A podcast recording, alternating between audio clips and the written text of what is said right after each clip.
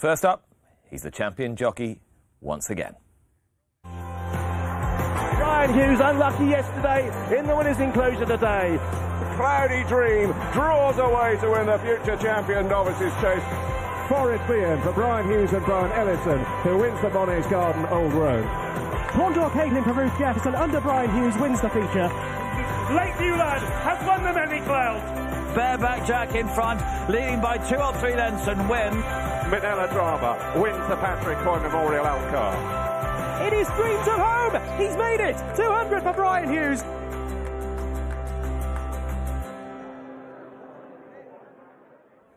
How are you feeling this morning? Tired, Nick, if I'm being honest. Has it been has it been the most demanding season on you so far? Yeah, probably has, to be fair. Um, mentally as well as physically, I'd say. Uh, but you feel centered. You feel you feel strong mentally. Oh, absolutely, yeah. That's probably with years of experience and dealing with things. Yeah, yeah. Um, definitely feel more centered now. Yeah. And is there more of a depth of satisfaction to winning the championship because you've won it back, having not let it go, but Got you didn't beaten, win it yeah. last year? Yeah. Yeah. Oh, absolutely. Yeah, definitely. Um, yeah, that was just that more fire in my belly than ever before. Just to, you know, you know, you don't like. No one likes losing at anything. And when I got beat last year, as I said, it wasn't because Harry beat me. It was just that I got beaten. So I had, um, yeah, I wanted to win it back. And uh, I, I sort of hadn't really given as much credit to that as I should have done until I spoke to you earlier in the week and realised how much that had kind of itched you last year. Were you sort of thinking, oh my God, was I a one hit wonder? Was that it? One and out? Yeah, I kind of didn't want to be known as that. Um, obviously, when one of the first time season stopped early, and I was obviously in front of Dicky um, in winners, um, and then you know I, I wanted to prove that I could see it to the end of the season, and obviously last year was hugely frustrating. So uh, yeah, I'd, um, I, I wanted to make sure that it didn't happen again. Okay, so how have you made it all work? How have you got to this position where you've got this stranglehold on the on the jockeys championship, and just everything is working so well and efficiently for you? Well, I suppose, I mean, obviously, firstly, Donald's horses were running brilliant, and like his owners have all reinvested. So we just, you know, wanted to make the most of every opportunity I got. And, um, I mean, I've never turned down any any horse that had a, a glimmer of a hope of winning the race. I, I wanted to be riding it. I'm fascinated by the relationship between you and Donald McCain. Uh, he's a, a, an intense, interesting, complicated, talented man, and you and he seem to have gelled very well. Why do you think that is? See, I don't, I don't look, I don't see all that from Donald. I just see the man. But yeah, um, yeah. Look, I, I obviously I, I know what he wants, and he knows how I ride. So we've sort of had to, over the years, sort of give and take a little bit. But the reality is, we both want the same thing. We want winners. So um, yeah, it, it it works well because I know I, if I'm riding a horse, regardless of what he said, how to ride it, if it's not working, I can change stuff, and I know that he'll stand behind me, as most of my trainers do. To be fair, because you're doing it with the best intentions to ride the winner of the race. Because you are you are generally known as a, a quiet rider, quite a patient rider, and that can sometimes incur people's wrath, can't it? If they think you've you know you've left one too late, or you haven't really given it the, the maximum, it hasn't really looked to the eye as though you've you've really mucked it out. But I, I guess one of your strengths is that you've you've never wavered from your belief in that style of doing things. No, I think that's who I am. Really, it's just how like going back to when I was starting out with Kevin Prendergast. That's sort of that stuff. It, when you learn, it's instilled in you from a young age. That, you know, and, and that's your style of riding. And um, I can only ride like me. I can't ride like AP McCoy or Richard Johnson. So uh, you know, I, I've stuck to that. uh, You know. Have you ever tried to change your game a, a bit or not? I remember when I first came to Howard Johnson's, and um, obviously been watch AP and Richard Dunwoody and Tony Dobbin or the Northern Ireland jockeys that sort of you'd always look up to. It's a decent group from a Yeah, pretty fairly small small country, yeah, isn't it? Absolutely. And um, I remember one morning on the schooling ground in Howard's, um, I would be giving Graham Lee and Alan Dempsey a lead over fences on an old horse, and um, I remember Howard ringing my agent and says, "Don't get that lad up, any rides over fences because he'll kill himself." Because I was just sending these things down to the fence, and, and the horses would, would respond, and they'd be standing up outside the wings and really attacking the jumps because you know that's you know. Um, I soon realised that that wasn't my riding style, and and uh, I had to just let you know calm it all down a bit.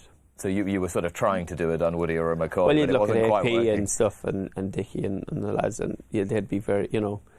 Um, but yeah, I, I soon realised I couldn't do that. Did you did you watch them and wonder how they how they did do what they did in a different way? Yeah, I mean that's sort of when you're getting into this sport as a young jockey, you, you, you do you watch all the the good jockeys that you know the older lads, and, and you just think, well, how can I sort of shoehorn that into my style? And Mm. you know, I like what they do, I like what he does, you know, and, and just sort of take bits from everybody really. But I suppose what unifies, and we're going to talk to Dave Roberts in a, in a little while, but and I, I suppose what unifies you and Johnson and McCoy is just that focus, that focus on the pursuit of winners. Um, when did that really kick in for you? It's all, I've always had it really. Um, ever since you know you, you ride your first winner, you get that feeling, and it's just there's no feeling like it. Um, and like, it's like anything else. The more winners you have, the more you want. You get greedier and greedier, and it's just yeah. And then you know, obviously, when you're in this position, you just don't want to be not in this position. You want to be champion jockey. Mm. And I had an interesting chat with AP yesterday, and yeah, just you know, he said, you know, you just you torture yourself because you want to be there, and you know, you just you love to have that torture because it's hunger. You want, you know, you just want to be the best you can be. I mean, but he he almost made a virtue of of that, and has talked quite openly about it being an almost masochistic pursuit. I don't see you quite in in that bracket, or are you? Or do you really put yourself through that much mental strain and anguish? I suppose I'm a bit more reserved than that, but um, I, I would, yeah, I'd torture myself, but uh, like within rather, rather if I've left a winner behind, if I feel I've left a winner behind, Mm. yeah, that's worse than any any um, trainer giving off to me or whatever. You know, if I know I've left one behind, that hurts more than anything. Okay, can you close the door when you get home and forget about it? I can now.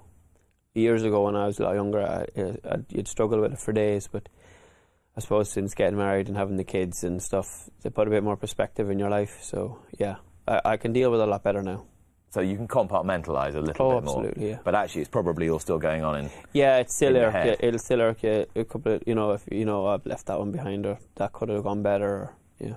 You mentioned starting out with Kevin Prendergast. This is something we've talked about in, in interviews a little bit before, and the sort of grounding that gave you, and, and the extent to which it made you the, the man and the jockey you are today. How big a part do you think that played?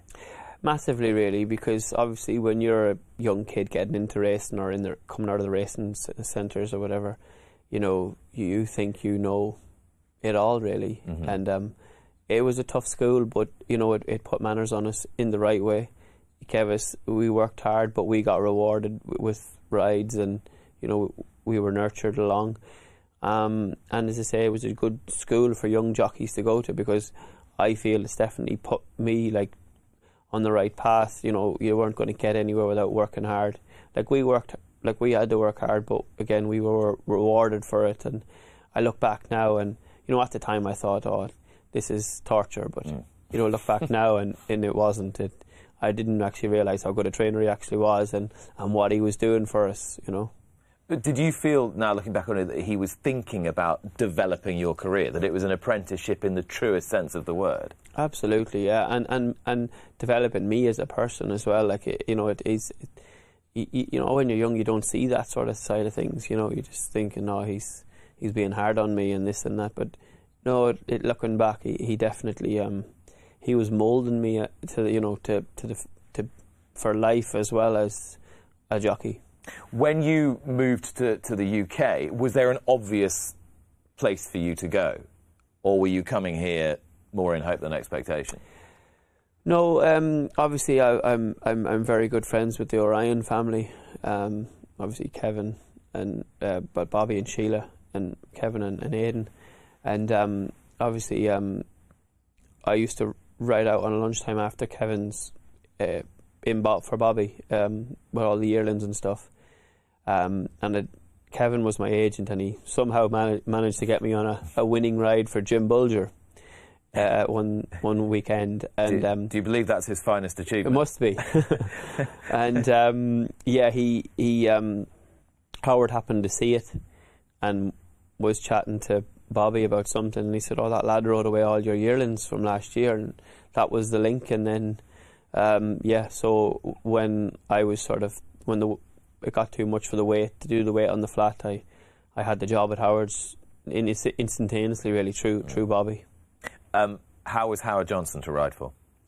Um, yeah, it was different. um, not so much to ride for, but um, you know, a culture shock. Really, Yeah. I'd, I'd only known what Kevin Prendergast does, you know, in the routine he had with his horses to go to Howard's, and it was a little bit different. Yeah, I mean, he, he's quite a character. absolutely.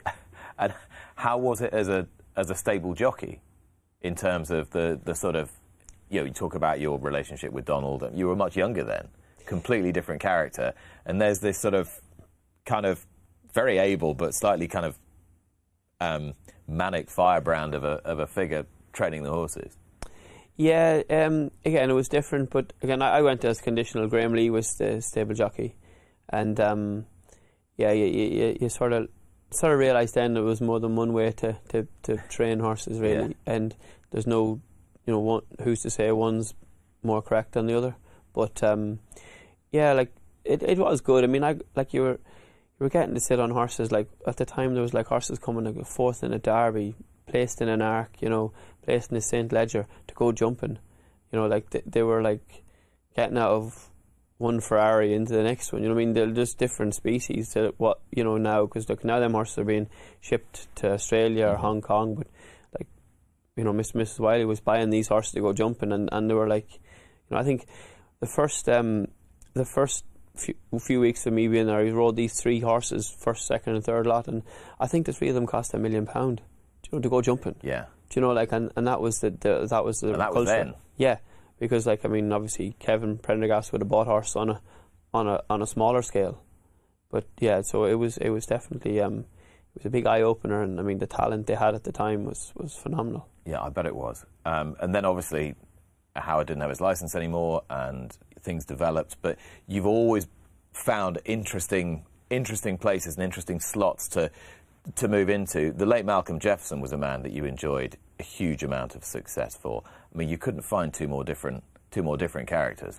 Absolutely, but yeah, I've been lucky, Nick, that at every time one door is sort of closed, another one's opened, and as you say, like different slots everywhere, different people, and like when I started riding for Malcolm, I mean, we we we developed, we ended up getting some nice horses, um, you know, graded horses, and and that was the next step for me, really.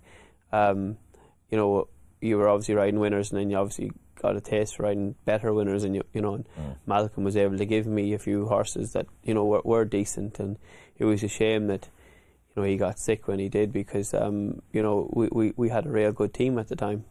Uh, I I know much has been made this week of you being the first northern-based jockey since Jonjo O'Neill in, in 1980 to, to, to win the championship, and obviously it's a very significant achievement. You're already the fourth jockey in history to reach to reach 200 winners. Um, do you scratch your head slightly at the whole north-south thing, given the fact that it's a very small country?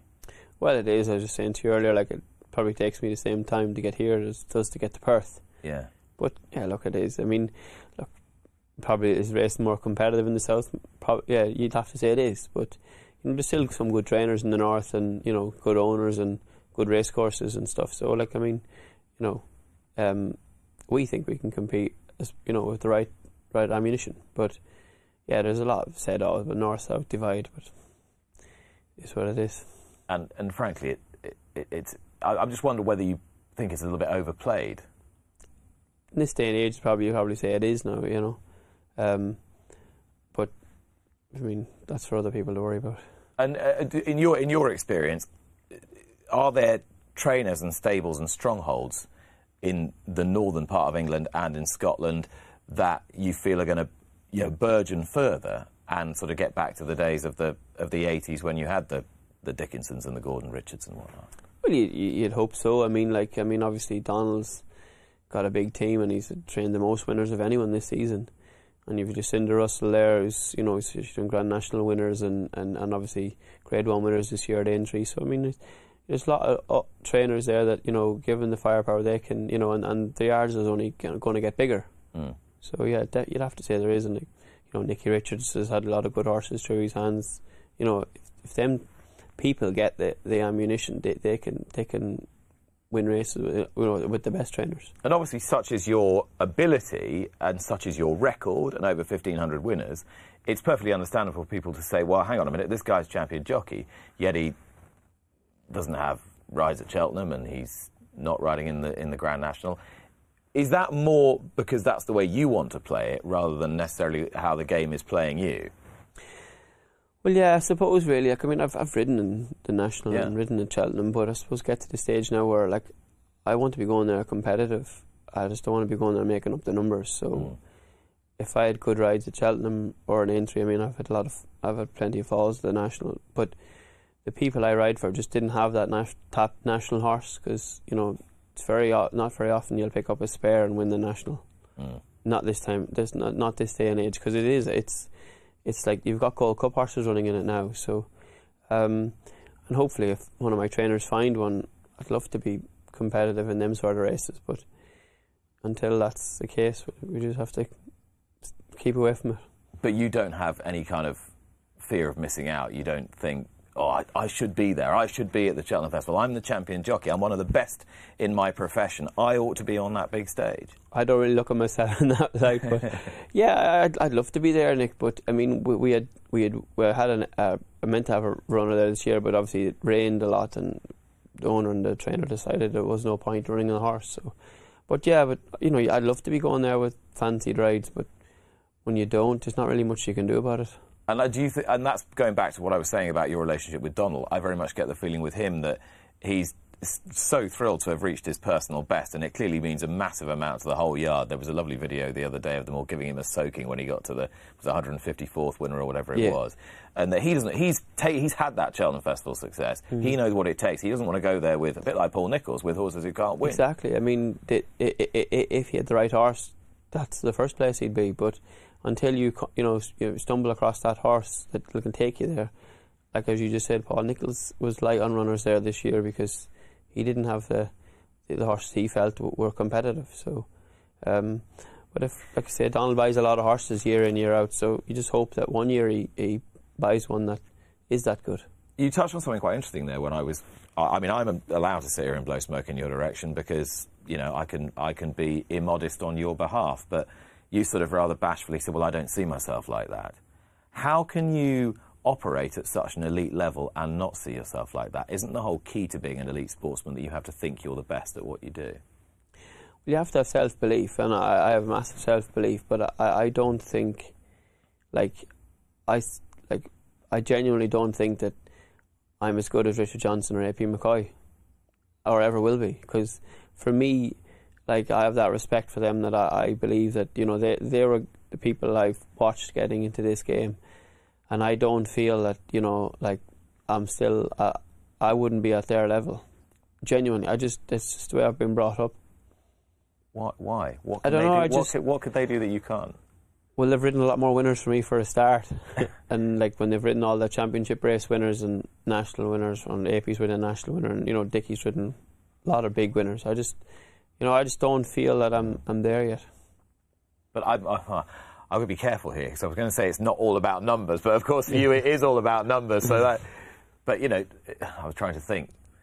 Um, Jorge Ricardo and Russell Baze have ridden any more more winners than any of the jockeys in the in North and South America, but they definitely weren't the best jockeys. I suppose the numbers in it, but yeah, okay, it's just. I don't know. It's probably a weird way to look at it. People probably won't understand it, but it's just the way I feel about it, really. Okay, so the bar that you're setting, so you're putting you're putting these guys rightly or wrongly on on a pedestal to to which you know you have to aspire to that. Is is that fueling you? Is that giving you Yeah. I, I suppose it is really because uh, I suppose I it gives me sort of the ambition to want to keep trying harder and harder just to you know to keep matching them because I think when you don't have something to not aim for but as you say fueling Mm. you I don't know. Like you want to be giving it 110 percent every day. Mm-hmm. and um, if you didn't, or if you thought, oh, I'm- I'm here, I've reached, you know, I, I don't want to take my foot off the gas. I just want to keep my head down and keep thinking I'll work as hard as I can to get to that level. So you are. I mean, some people are goal orientated by nature. Other people aren't goal orientated. Those records, those numbers, the 1500 and what was it? 1584 was it? Uh, no, I think about nearly 1550 maybe. 1550 at two, 200 win. But that stuff actually actually has a, an impact on you. Yeah, I, I want I want to ride as many winners as I can, and I'm always, I'll never get to the to- totals that Dickie and AP did, but uh, I'd still like to aim to try and get as many as I can. Uh, you're 36, which in jump jockey years in 2022 is not is not that old. I mean, 20 years ago you'd have been reaching Retired, the end of your, yeah, um, or 30 years ago you'd have been retired at 31, 32. Um, can you see beyond your life as a rider? Are you able to do that? Um, not really. I suppose I. Like, I mean, I don't know. Like, uh, my dad always told me if I didn't make it riding horses, I wasn't qualified to do much else. So I don't know really, to be honest. Good. Um, his glass was half full then. yeah, well, Yeah. He, was, he was probably ri- r- right, really. But um, look, I mean, I, I'm just focused on now. Really, I, I, I, I dare say I'll never train. I just, uh, I don't know. if I'd get the same kick out of training a horse as I would a riding one. You're interested in it though, aren't you?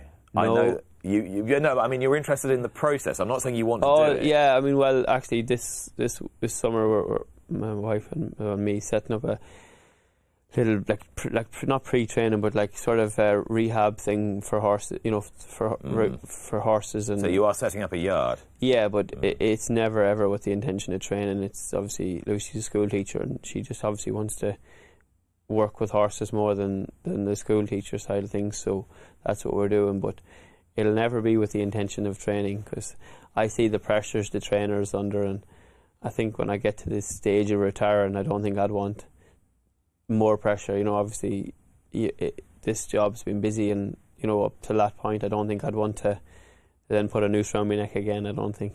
You know how this goes, don't you? You, you build a yard. Yeah, Brian, you you train a couple of pointers for me. not a on chance. it. it's, it's like the drug addict who says, oh, "I just roll the old joint. It's fine." you know, you know, you know, you know how this goes. yeah, I'm, I'm, I'm, I can assure you that I'll never go that far. But uh, would it be fair to say that you are, are as much a lover of the horse as you are of winning, and therefore they will always be part of your life? Oh, absolutely. Yeah, I mean, look, everyone gets into this sport, yourself included, because of your love, love of the horse, and um, yeah, I like so, I like some horses more than I like some people. but yeah, it's and, look, it's just, everyone wants to win. No matter what you're doing, you want to be the best at, at what you do. Um, but yeah, it, it's still uh, I've still got the same appetite for it. You, you've used that horses and people line before. Um, sometimes you give the impression that you're you're not particularly sociable or, or clubbable person. It, is that the case or, or not? Probably a bit shy and a bit awkward really in, in social things and yeah I don't do any form of social media or anything like that because I just you know I have my family and my friends and I don't really feel like to re- I don't want, would like to reach out you know because I just I don't know I'm a, I'm a shy person. I just like to keep my head down and, and do my job